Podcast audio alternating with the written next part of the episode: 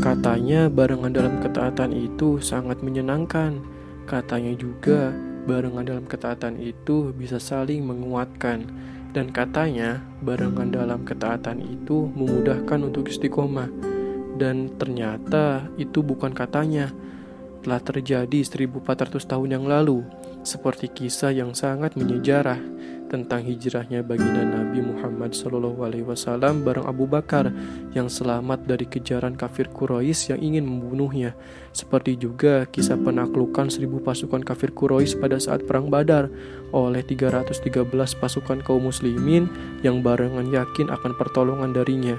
Dan seperti ketaatan baginda Nabi Muhammad SAW bareng ibunda Khadijah yang selalu menyupport dalam dakwahnya dan memberikan segalanya untuk taat kepadanya. Maka mari kita barengan dalam ketaatan kepadanya agar bisa jumpa kembali dalam surganya.